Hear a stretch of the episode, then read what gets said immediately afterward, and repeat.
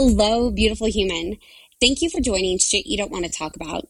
We're stoked to have you be a part of the conversation, changing shit you don't want to talk about into shit to talk about. This show was created to have us open our minds and learn about new perspectives, even when we don't agree with them. Please be advised episodes can discuss content that is not suitable for all listeners and it can be triggering. Opinions of our guests expressed on the show are their own. They do not necessarily represent the views of myself or the show. There are a few ways we could really use your support. Please share your favorite episode, especially send them to someone that could really use the content we talked about. Donate on PayPal and Patreon, subscribe and rate the show, iTunes, and Spotify, and follow on social media and join the conversation. It's shit to talk about. That's shit, the number two, talk about. Links are in the episode description.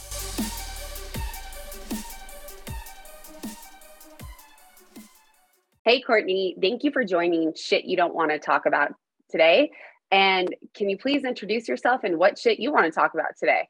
Yes, thank you so much for having me. I'm so excited to be here.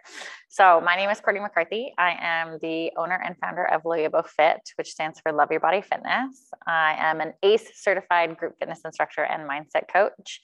And I'm here to talk about my history with depression and generalized anxiety disorder. Yay. Is that it? like, do we say yay? We're like so excited. Sure. Yeah. This. I mean, I'm, uh, I I love the the premise of your podcast, um, and I've done a lot of different podcasts, and this is the first one where I've really gotten to dive into this particular topic, and I think that um, it's it's not something that's talked about enough, especially like openly without taboo and covering all the different facets. So I'm so excited to dive in today. Yay! That part I can say yay for. I and I I know that in our intro call we we did dive dive in a bit um, into like how we you got to this point. I mm-hmm. think before we really go through, and I think the depression will probably interlingual mingle with this is so you own a gym, and how did that happen? Yeah, yeah.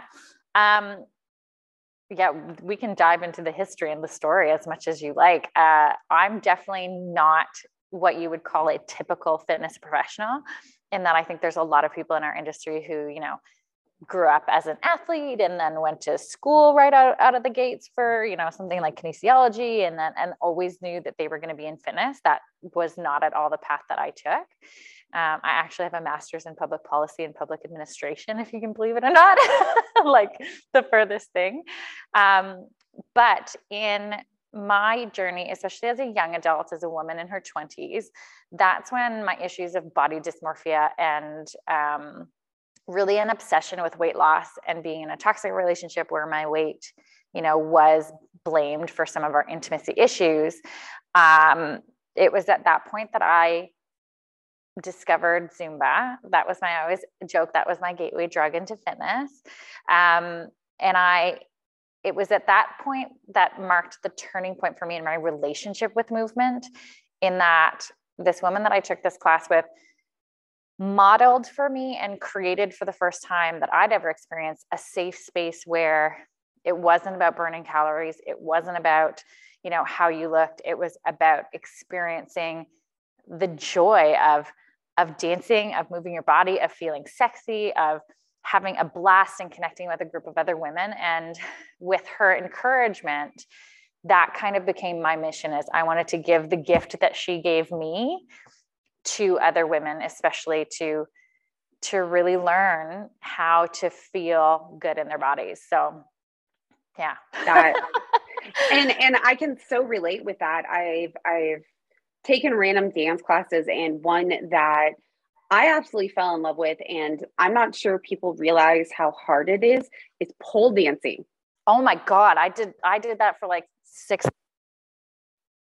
Oh no, we lost audio.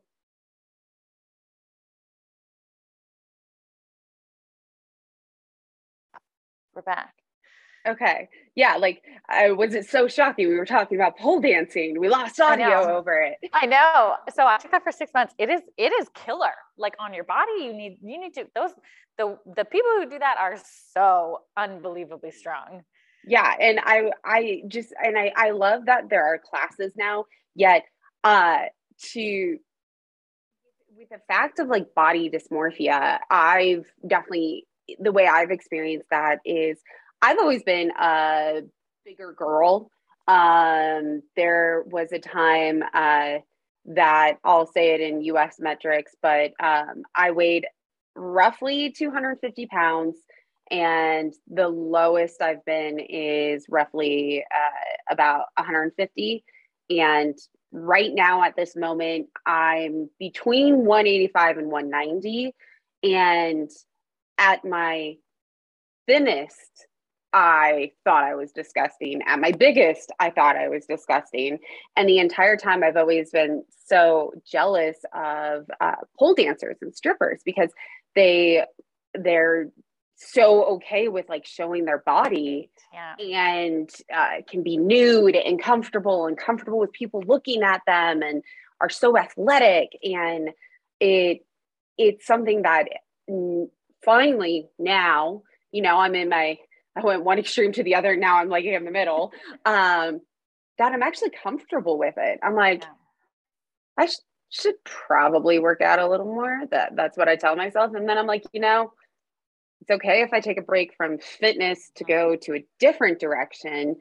And how, like, taking a pause on the Zumba side of things, how, when did this depression start showing up? No audio again. I lost you. Oh, that's bizarre. I think, I think I can hear you. Yeah, I can hear you now. Okay, I'll keep it here just in case. Um, I just wanted to quickly jump back and talk about uh, that was exactly my experience as well. Um, so many people, especially if you feel like crap and if you have a poor relationship with your body, so many people see weight loss as the answer, as the thing that, you know, if you lose weight, that's going to fix everything. And I can similarly vouch for the same thing. I got to what many people would consider an ideal weight.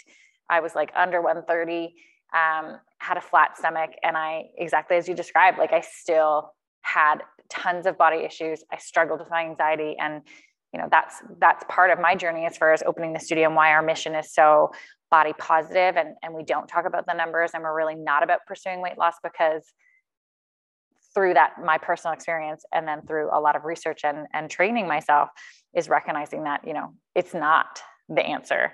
And and there's so many other facets to it. So to come back to your other question as far as when uh, I'll say my relationship with depression started. um, it started really young for me. And um, I, I, feel like I've actually lived most of my life in the in kind of the orbit of, of depression, whether or not I actually was um, fully there. It was always kind of in the background. Um, I would say my it first started when I was between like 11 and 14. So I, I was bullied in elementary school and um, really st- began to question my worth and who I was. And I lost that sense of belonging. And, you know, when you're that young, you don't know how to ask for help.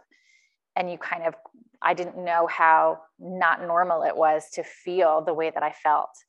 Um, and at the time, so when I got to high school, um, I started self mutilating as a way to cope with the feelings and, and the pain.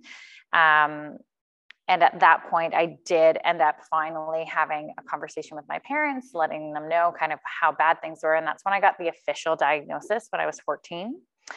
So I was on medication for most of my teenage years um, antidepressants and was off of them in my early 20s and you know was able to solve a lot of the issues that i had with the extremely low mood with the suicidal ideation that i had in my teens.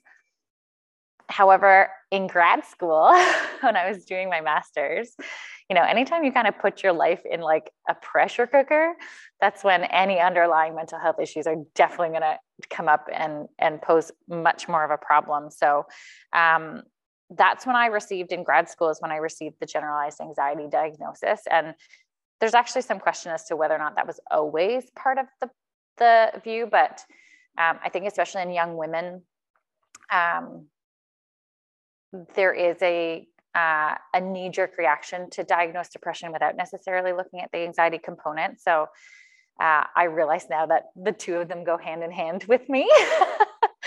and um, to kind of come full circle. So uh, I, I learned a lot quicker as an adult how to manage my anxiety and manage my depression um, when I was re-diagnosed in, in my early 20s. And then with COVID, and again, the pressure cooker of being an entrepreneur and a small business owner who's had to go through many, many lockdowns and many, many pivots. Um, you know, the burnout of this year has definitely taken a toll on my mental health again. So we're kind of coming full circle in that I recently have returned back to medication uh, as a way to manage, you know, the the struggles that I've had with my mood and with feeling low. And uh, you know, we can talk about what that part was like too, as far as like how how it feels to, you know, get over the hump and maybe feel like you're you're fixed and you got it under control, and then recognizing that for many of us, the reality is it's going to always be a lifetime journey and there'll be times when it's better and you don't need the meds and then times when you know it's going to come back around and you go oh i need a little bit of a, a lift.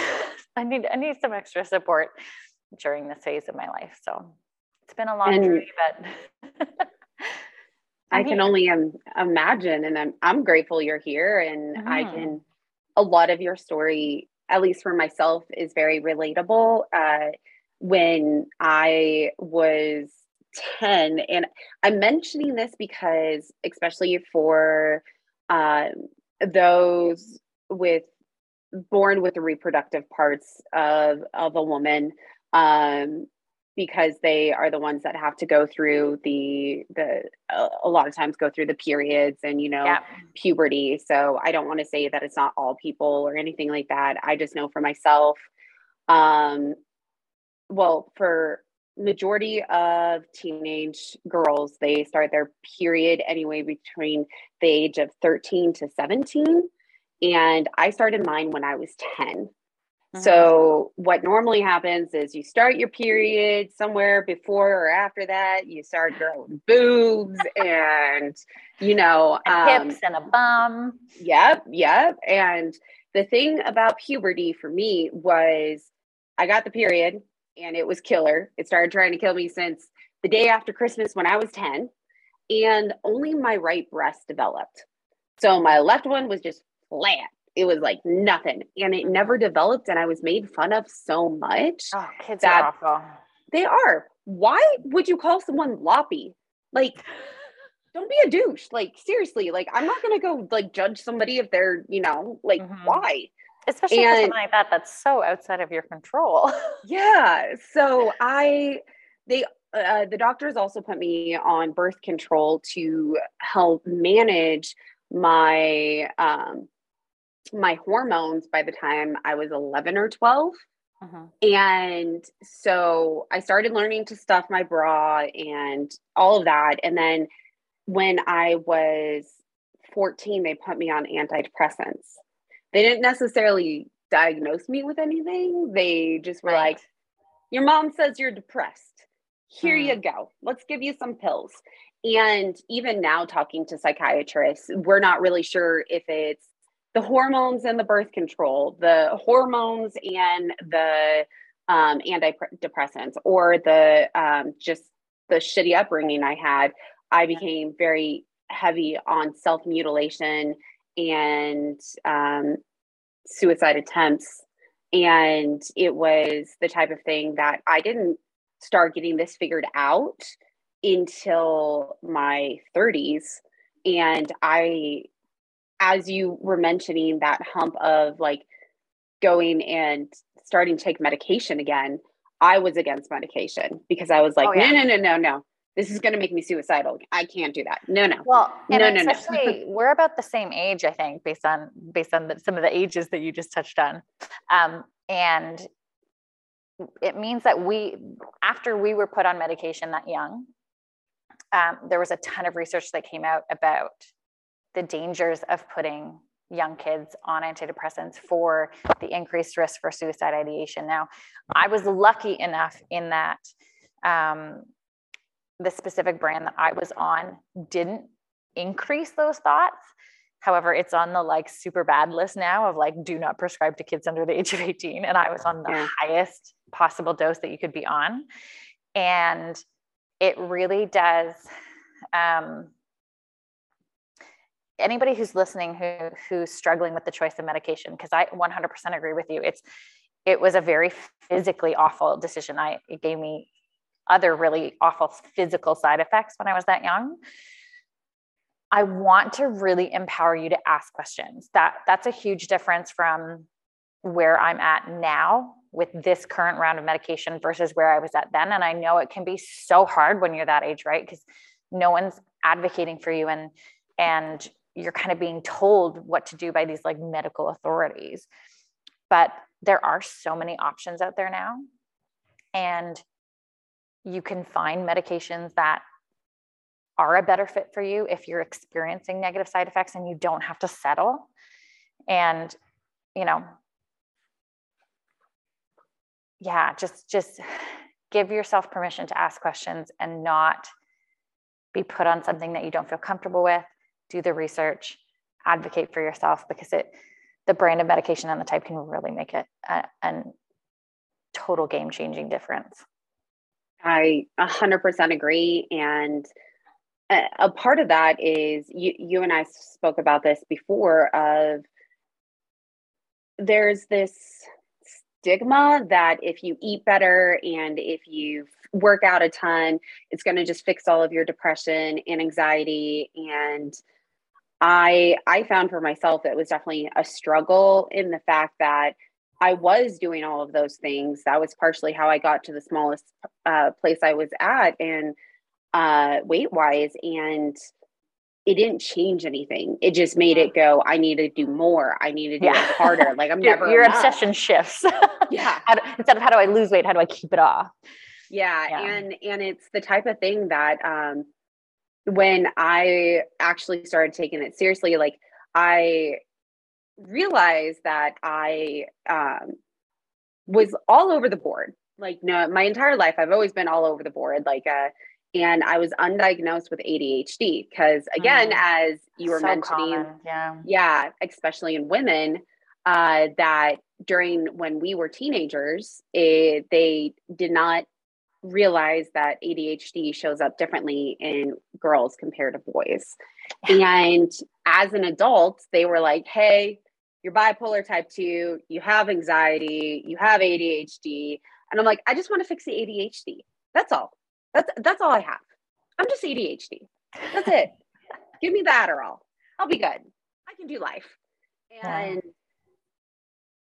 yeah. only after my craniotomy in 2020 did I really realize that I had to go on a mood stabilizer for my bipolar type 2 and for my depression and anxiety. And it's so much i'm much more stable. Yes i still have my lows and i still have my highs because uh, with bipolar that's that's life. It's just it's much more stable than yeah. before. And you you said that it it was it last year that you decided to go back on the medication actually this year this uh, well you, i guess technically we're in 2022 now. Yes so last in 2021 okay okay. Within so, the last year. there we go within the last year. Yeah. What what made you actually like go that route and yeah, decide that question. that it's the right fit for you right now? Yeah and i think you know it it totally relates to what you said too as far as i have never used the word um, when it comes to like my moods and my and my mental health is like especially when it comes to the anxiety portion is i'm never i'm never fixed. Like i'm never cured. If yeah. that makes sense. I think that that is the expectation especially if like you're getting your first diagnosis. And um, you know, we talked a lot about this of it took me a long time. There's so much shame around, and as you said, stigma around some of these, um, you know, mental health issues and, and diagnoses that at first the idea that I am a depressed person felt so heavy. And there was so much shame and self hatred and feeling less than, and again, feeling broken um, because I was someone who struggled with this, especially because I was the first person in my family to ever have these sort of issues, at least diagnosed and talked about. yeah. Um, so, a big part of it, of, of the language I tend to use now, is I am someone with depression or I am somebody who has anxiety. Um, and I really want to differentiate of like me as a person and my worth um, are separate from the mental health issues that I struggle with. And, and, that to me is a really empowering stance to take. And I also use the word manage. I have tools to manage my depression, I have tools to manage my anxiety, but generally they're kind of like always hanging out. They're always my buds. and, do you know, as we've talked about, depending on what time in my life and what's happening in my life and the other stressors that I'm facing and and the situations I find myself in, they might have a more of a presence than others. So, what really brought me to the decision to explore medication again, and it definitely was not something that came easily. Like there was a lot of resistance, especially. Um, you know, one of the medications that I was on in my 20s, um, which is part of the reason I bring up the advocacy bit, because even in my 20s, I did not ask enough questions. I had a doctor that wrote me a prescription, put me on this medication. I took it, started having like crazy side effects, including like my breath started leaking. and I was not pregnant. Like they started, I started getting discharged, and I went back to her and I was like, uh, "WTF?" And she's like, "Oh, I didn't mention that that was a potential side effect." And I was like, "Uh, no, no." I would distinctly remember that. Um, and then the more I researched the particular medication she had put me on, it had like all these crazy side effects and tons of negative reviews.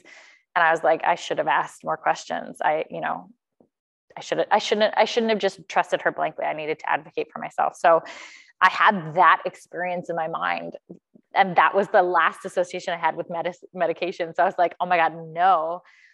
But um, over the summer, it was the summer of 2021, how I knew that I needed that extra support is that the normal strategies and tools that I use to manage my mental health that normally would keep me in a stable place and would help pull me out of, you know, low places or or those those particular times of struggle stopped working. Meaning that I was doing all the things that I knew I should do that, you know, working out consistently. I was eating in a way that really fueled my body. I was meditating regularly. I was journaling. I was in therapy. I was doing all the things, and they still just didn't work. My move, w- my mood was not improving, and if anything, it continued to get worse. And then I had gone, gosh, I had gone, I think, over a decade without a suicidal thought. And then I had my first one. And I was like, this is not okay. This is a hard line in the sand for me where like if I'm having those sort of thoughts, I need I need need yeah. something else to come into the picture. And I'm actually really glad I did make the decision because as soon as I got on the medication, how I described it this time around was like a fog lifted and even though i still struggled with mood it was i had the clarity back where i could um i could differentiate the depressive and the anxious thoughts from myself. When you're in it it feels like it feels like it's just the truth. That's all you can see. That's all you're obsessed with. You spiral so easily. The lowness is all you can see. And the medication helped me pull back out and, and have that understanding of like, nope, there's a difference between the thoughts that I'm having versus what's real and and where I want to be. And then again, I can start using that those strategies and they started working more. So that's how I kind of looked at it. It's like the medication didn't, same thing, it didn't fix the depression. There's still a ton of work that I'm doing to try to get back to a better place. But it helped it helped to provide me with that clarity that I needed for the tools to be able to work. If that make does that make sense?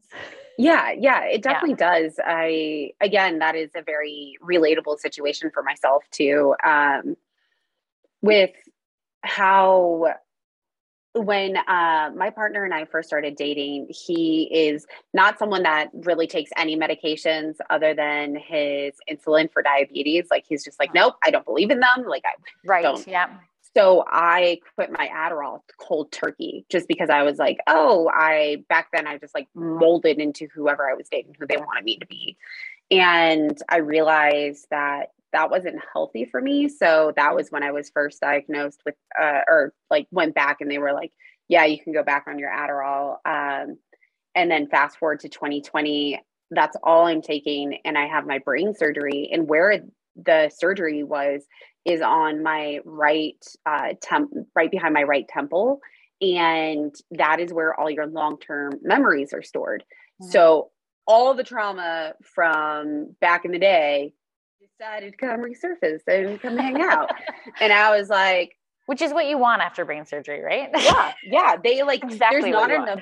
Uh, there's not enough research to say that that would have even been a symptom afterwards. Like it wasn't something that they could have really been like, yeah, this is going to happen. Or I, honestly, I'm like, well, I'm in a better place. Like I'm working through it, so I guess it's all good. and uh, I found it the like um, my neurologist they also had therapists and psychiatrists there they got me on my medication went on mood stabilizers and then i moved from arizona to colorado during 2021 and adderall is a controlled substance that cannot be prescribed or transferred between pharmacies especially across state lines oh wow and so when i moved up here i had to find a new doctor and i found a new doctor and they were like hey like we need to try two non-controlled substances before we give you your Adderall. And I'm like, but I know my Adderall works. Like, why am I gonna mess with it if I know it works? And they were like, hey, this is just policy. And I was like, okay, well, I'm out of my Adderall, so I guess. And within, they told me I had to be on it for four weeks. And within two weeks, I was downward spiraling. Like I'm still on my mood stabilizer, I'm still on my antidepressant, but whatever this medication was, it totally like screwed me up. Yeah. So I finally convinced them, I'm like, hey, just give me my Adderall back. I, that's all I'm asking for. Like I know it works. I'm not trying to be a junkie. I just know it works. And they um they put me on a medication that looks very similar.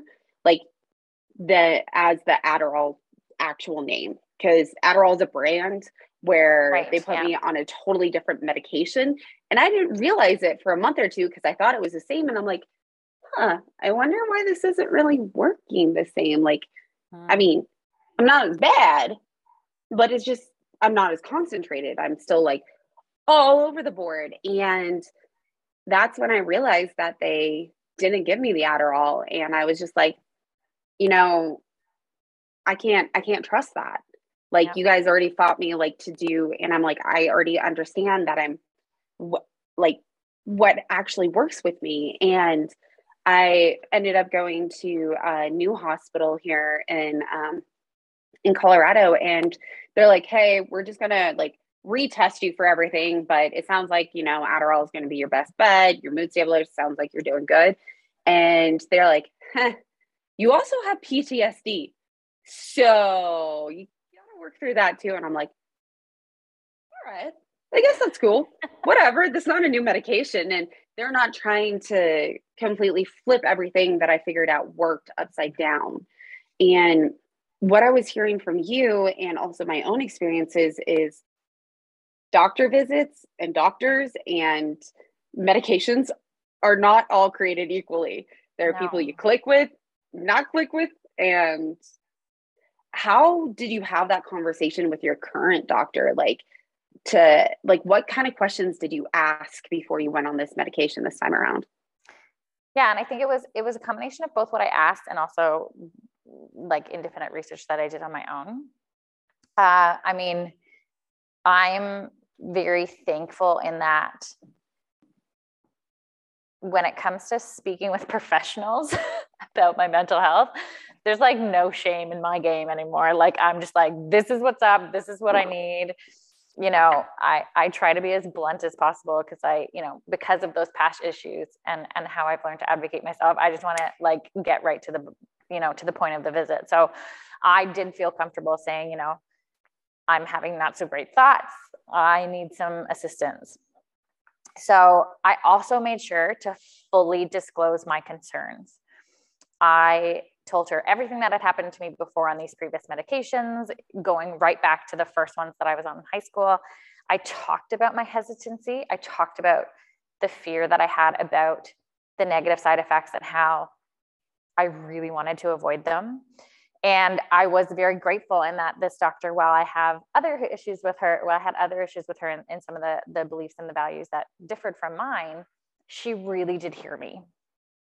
So when she um, told me what medication that she wanted to try me on, she talked about why, why, like how it was different from the two previous um, or the three previous brands that I had been on, um, and related it back to those risks you know, saying that, you know, this one um, was shown to have less risk of this physical symptom. It's, it's, you know, more likely to do why. She even talked about, um, you know, that she was putting me on one that only worked at serotonin production rather than, um, I forget the exact term, but in, there's an, a, another type that inhibits another type of hormone. And so she's like, let's just try you on that because that will have less side effects. So that even brought me to a place of comfort in in feeling heard. And you know it's great that you did what you did as far as like exactly like seek out other doctors. Like just because and i'm and i'm in ontario and i'm in canada which means our system works a little bit different in that um, it can be quite hard to find um, a family doctor. But just because it's hard doesn't mean that you shouldn't still try you know don't accept the first answer you're given especially if somebody is making you feel not heard or giving you that idea of like i know better than you in your in, in especially when it comes to your body and your mental health and what you need. Like go get a second and third opinion like fourth opinion whatever you need to do to to feel like you can express what's going on in your body. And someone says like i hear you i see you i believe you and meets you where you're at. So i also then went home she gave me the prescription and even still, it took me two weeks from the time that I had the prescription to really feel comfortable actually going and filling it. And I gave myself that time. I said that that was okay. I went home. I then verified, like, I, I took the name of the medication and the brand. I looked up reviews, which I didn't realize was a thing. Thank God for the internet. Now there's reviews online for different brands. And I was like, this is fantastic. so, like, real people who who had negative experiences, who had positive experiences, which gave me, I feel like, a much more relatable um, picture of what I was looking at, so to speak. Um, and hearing how it impacted like real lives who were struggling with similar things that I was. And I sat with it. I gave myself two weeks to sit with it. And, you know, I had lots of conversations with my husband, who, again, I'm so grateful for. He's been very supportive this whole time and he also said he's like if if if this is not something you feel comfortable with you don't have to and as soon as i gave myself that permission to to either not do it or do it it made the choice so much easier and it made it about my well-being and that's how i was like you know what i'm going to try and same thing i gave myself permission if i try this and i hate it then i'm going to go off or i'm going to ask for something different and and i was on it for about six months and i recently did ask for a medication change because you know, just like we talked about, like sometimes you find something that works. And if it works for you and you don't need to be adjusted, fantastic. You can be on it your whole life if that's what makes your, your body feel best. But also don't be surprised if that isn't the case. And for me, it wasn't the case. I felt like the first six months, or sorry, the first four months were great. And then things started to shift again. And I wanted more for myself. So I started experiencing something called emotional blunting, which is where I didn't feel the negative thoughts, but I also was no longer feeling the true range of my positive thoughts. Like it felt like I was kind of just like there. and I, and you know, I'm sure that a lot of people might experience that too on medication and think like, well, at least I don't have the negative thoughts. So I guess this is fine. And, and I was like, uh uh-uh. uh I, again, I, I want more. yeah. I want to not have the negative thoughts and I want to still like enjoy spending time with my husband and feel good about that rather than like just being there. So, same thing. I went back to my doctor and I said, you know, I'm really happy with the fact that I haven't had any crazy boob leakage or side effects like that. Yeah. but I want more. And so we we again really talked about exactly what I was experiencing and exactly, you know, the aspects of the medication that I wanted to tweak and improve. She listened and suggested anyone and I went through the same process, meaning I took it home, did the research, sat with it for I think the same thing. I think I only sat with it for a week this time and decided to go through with it and and i'm making sure to have regular follow-ups with her throughout this process to keep doing the same thing to keep checking in with myself feeling how i feel having conversations with her and making sure it is really a good fit i a big part that you you talked about that i think a lot of us in general don't think about when it comes to our mental health is the hormones behind it. Yeah. And it's a hormone balance or imbalance or changes.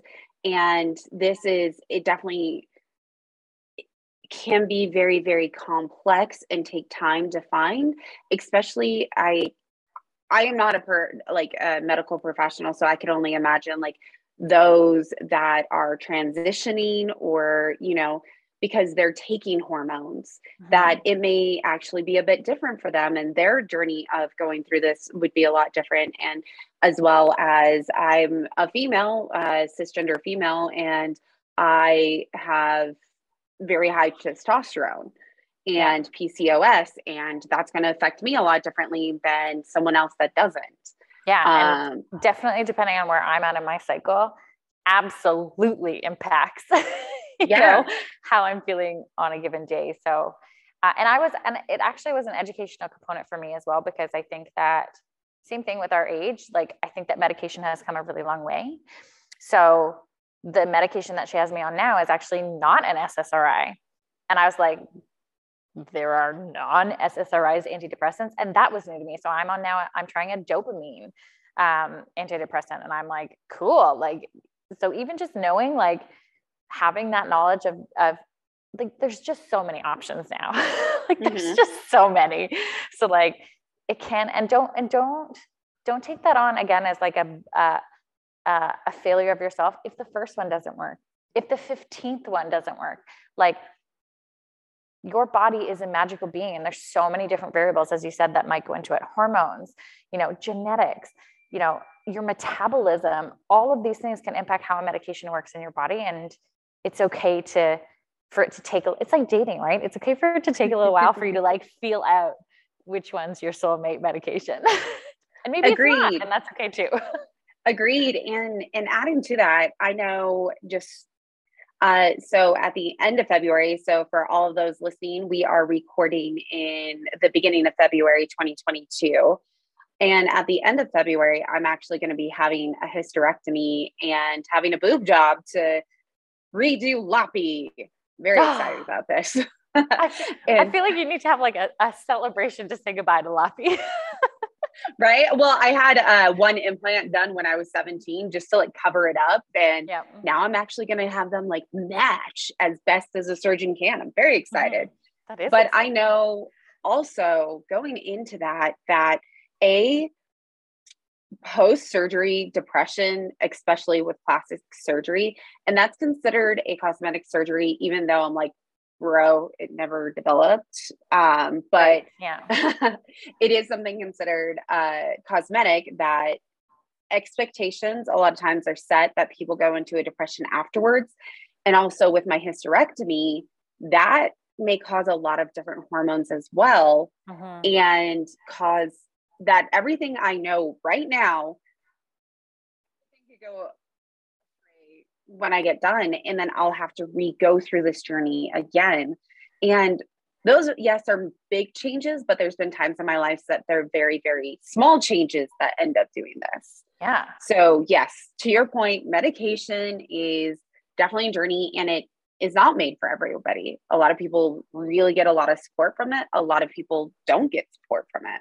And there's just like the reality is there's no right way to struggle mm-hmm. with your mental health, right? There's no right way to be depressed. There's no right way to be an anxious person. Like there's just, you know, it's it's and it's what I say to my clients even too when when you're thinking about a fitness journey, right? Like the only guarantee is in life that you're going is is that you're going to experience change right and especially yes if you're in if you're in a body with female reproductive organs there's a lot of shit that's going to change in your life you know if you get pregnant if you go through postpartum perimenopause and then menopause like your hormones are going to change and all of those will impact you. And those are just like the major stages. Same thing you've got a 28 day cycle. Your hormones adjust and fluctuate which means that and as you always go through stressors, right? It means that the way that you feel and the way that medication works or the type of support you need, I will say may change, but I would say likely will change. Yes. and yes. that's okay. It's okay to, if something worked and then it doesn't, it's okay. It doesn't mean that you're broken. It doesn't mean that you did something wrong. That's just life. Things change. Agreed. And and you actually kind of segued right into my next question. So this is great. is are what we need going through and having these type of mental health. I hate the word issues. I I'm still like like challenges isn't much better, you know, know. like um mental health buddies. That doesn't make it sound any better, like trying to put a positive spin on it. But uh while we're having these mental health issues, what we need as support and the tools we have can change. Mm-hmm. And most likely, as you said, will change. Yeah. You mentioned at the very, very beginning to bring it all the way back around that yeah. you got into fitness by going to a Zumba class and really fell in love with being able to see that it was about experiencing it instead of the actual like fitness. Yeah. How did you go from that to starting your own company and business? And then also, how has the support you've needed changed throughout that journey? Yeah, it's a great question. Um, so, as I mentioned, Zumba was my gateway drug, and that's what um, opened the doors and allowed me to see a different way of relating to my body, especially as it came to exercise. Now, this was also not like, you know, this happened and I was same thing. I was just fixed. it, it, was still a self discovery process. Um, but it, you know, through Zumba, I started to feel comfortable in the gym again. I felt like I deserved to be at the gym. And then I started exploring lifting weights. And lifting weights, I will say, was it was another huge moment for me because both dance through Zumba and also through lifting weights became major tools for managing my anxiety. Um, especially lifting weights became something that I could channel the like energy that would go into a thought spiral. you know, I always joke that if you're underneath a massive dumbbell or a massive, you know, weight bar, you are not thinking about the what ifs. You're thinking about getting that up and not crushing yourself. Yeah. so it yep. became it became a way, especially as an anxious person, where my thoughts could be very chaotic and and you know very one directional at the same time of like obsessing about something the the gym and lifting weights and being in the moment could was something that definitely could quiet my mind. So i saw how positive a role that fitness and movement can play in managing your mental health and in feeling better. And at the same time it went hand in hand with as far as healing my body dysmorphia, it taught me the power, especially as a woman, someone who identifies as a woman, feeling strong in my body was a complete new thing. You know, especially growing up in the 90s where like it was cool to look like, you know, a cocaine. Low riders. I hated right? those. Well, just like very, very tiny with nothing on you. You know, I, I remember having thoughts all the time of like, oh, you don't want to look muscular. That's not womanly. That's not feminine. And as soon as I realized what it was like to feel strong, like not about the looks at all, but like to feel strong in my body, to to be able to lift things, to be able to, you know, feel capable, that also was a huge mental health game changer because I could, I, again, I was relating to my body in a, in a new way. And for so much of mental health, as much as we think it's all going up on up here between our eyebrows, you know, the somatic element, which is learning how to feel your feelings physically in your body, learning that link became, again, a huge strategy and a huge tool in my toolbox. So, what happened for me as far as why I decided to become an entrepreneur and, and open my own studio was, you know, I was having all these personal revelations about my my relationship with fitness. And at the time I I had started teaching. So I'd become a Zumba instructor and and gotten my group fitness certification and I was teaching in other gyms, especially a lot of like the big box gyms. I won't name names, but the big box gyms. And I started seeing the disconnect of like the things that I was learning and the approach that I was taking to my clients and how I showed up in my classes and what I wanted them to walk away with was absolutely at odds with what the majority of the industry around me if not almost all of the industry around me like the, the gym environment was so toxic and it, i kind of equated to like an alcoholic going into a bar if you're trying to make these sort of changes in the relationship with your body and you're going somewhere that's constantly pushing the message of you need to be thin, you need to lose weight, there's only one form of being beauty and healthy and strong and desirable, it's pretty much like impossible to feel better about yourself. Right. um, so the longer I worked there, the more I was just like, it's not enough that I could create a safe space in my class for the people who came to my class. I was like, I want to create and show that it's possible. A safe space from the ground up, meaning that as soon as you walk in, the entire premise and the values behind it were different. So um, it's why Loyobo Fit stands for Love Your Body Fitness. As I said, you know, our our guiding mission is to use fitness and movement, especially what we call joyful movement, which is movement for no other purpose than it makes you feel good and brings you joy. yeah, so it doesn't matter what you look like, doesn't matter what kind of movement it is. We explore lots of non-traditional types of movement here. Um, you know, the the purpose is really to use fitness as a foundation for feeling good in your body to healing your relationship with your body to feeling confident and definitely that mental health component. So we also don't just focus on movement. We we talk a lot about mindset.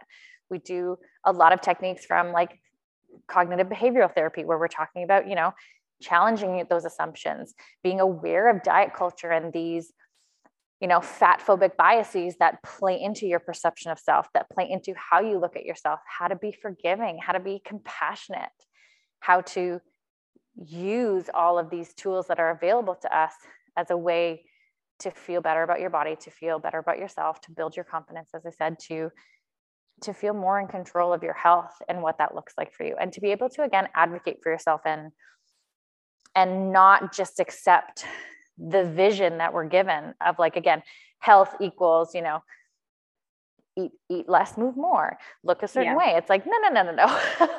In the same way that we've been talking about of like no different medications work for you. They're going to work for different times in your life. It's the exact same thing with health and fitness right? Of like you have to define what works for you in your life. And that's kind of like an, an evolving you know ever growing thing as well as like what what's healthy for you now may not be what's healthy for you in 10 years. And we we have the power to decide that. Nobody else has the right to tell you what is best for you and your body. And those are the sort of skills that that we want to teach. And i will say if there is any entrepreneurs or small business owners out there um, especially like obviously i didn't uh, think about a global pandemic being a possibility when i opened my gym that was definitely not one of the scenarios I went through or the risks that I went through. Um, it has been both single handedly the most challenging experience of my life, but also the most worthwhile and rewarding at the same time. I, I have learned more in these last four years than, you know, I've got six years of schooling under my belt. This by far tops it as far as like return on investment of personal growth and and I think too, it's it's taught me a lot about myself and my mental health and and my relationship to my body and and same thing you know that i just spoke about like the the biases and assumptions that i had and the stories that i had. So i'm really grateful. Even even though the struggle of the entrepreneurship got me back on medication i'm still really grateful for it because i feel you know and you can say the same thing if you're listening you know whether or not it's entrepreneurship or not any challenging period that you go through in your life it's worth it if you come out ahead in the sense of like have you learned? Have you grown as a person? Because for me i'm not the same person that i was when i first opened the studio and i'm so appreciative of that. So i'm going to take all the things that i learned with me and keep trying to be better and keep trying to you know help and make a difference in the ways that i can. So yeah it's been a wild ride I bet, I bet. And and to make sure that we cover all bases, is there anything that you wanted to talk about that we haven't talked about yet? No, not specifically. I mean, if if anybody who's listening has any questions about joyful movement, because that could be like a whole other, you know, sidebar conversation, please reach out to me. I'd love to to share resources with you because as I said, it was a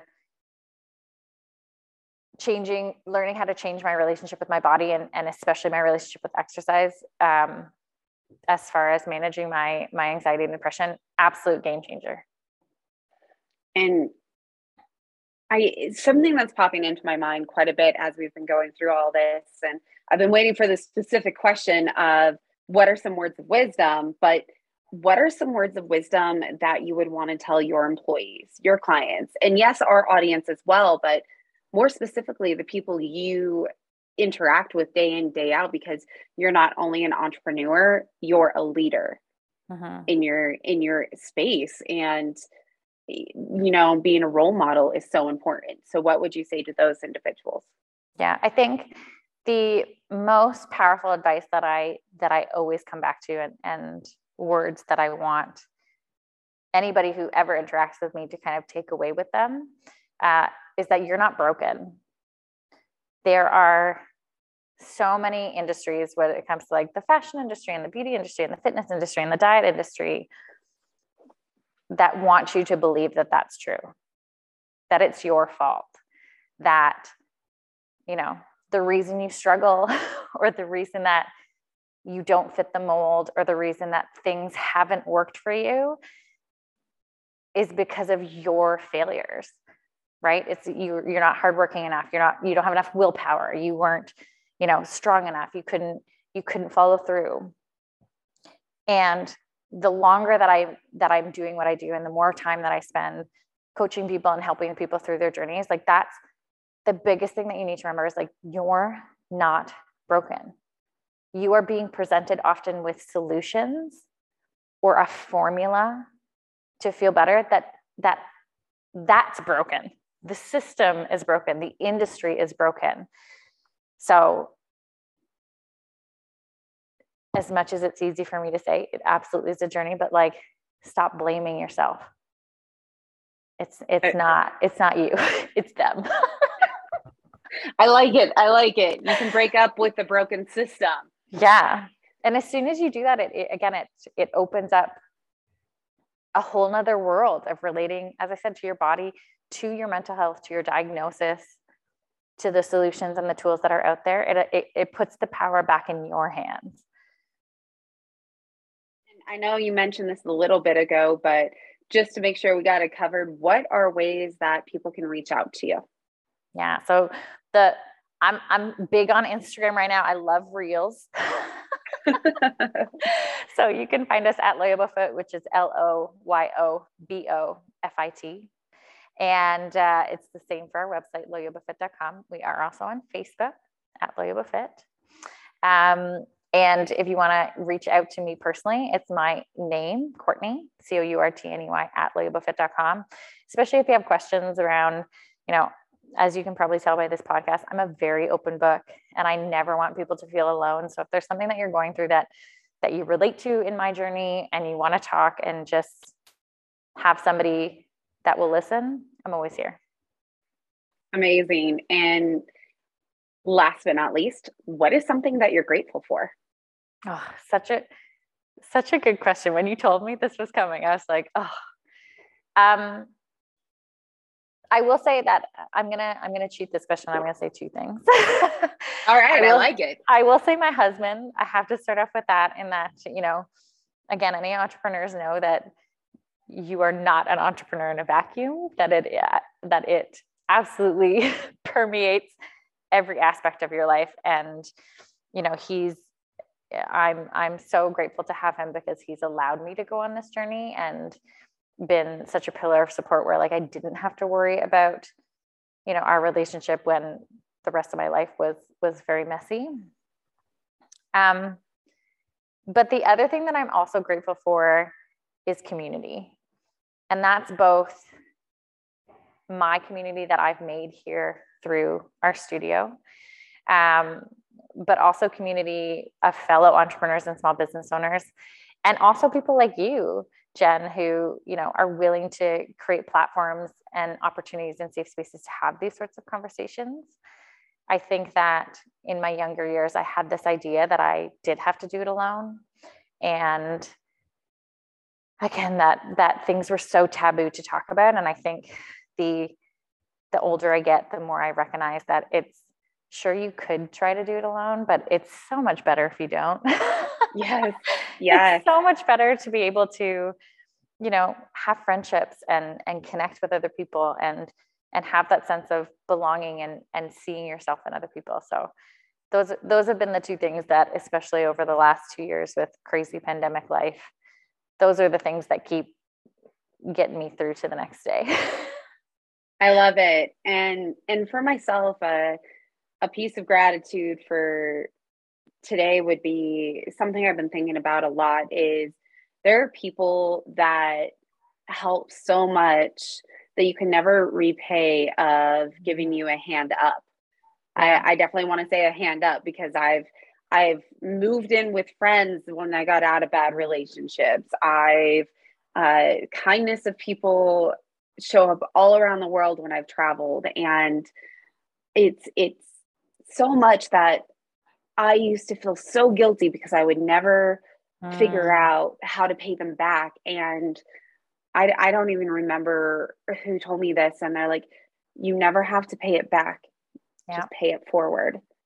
And that is, I'm just grateful for having the ability now with the podcast, with the platform, to be able to pay it forward where I wasn't always in that spot. And I may not be in the future. And that is something that's so beautiful is we as a human race, we are all about community and taking care of one another. And this podcast is the biggest purpose of it is to make sure we know we're not alone. Uh-huh. Because yes, sometimes we choose to do it alone. Yet I know for myself, many times I felt alone.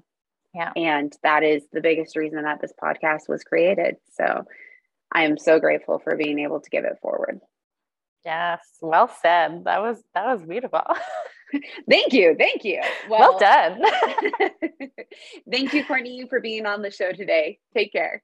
Thank you for having me. Have a good one.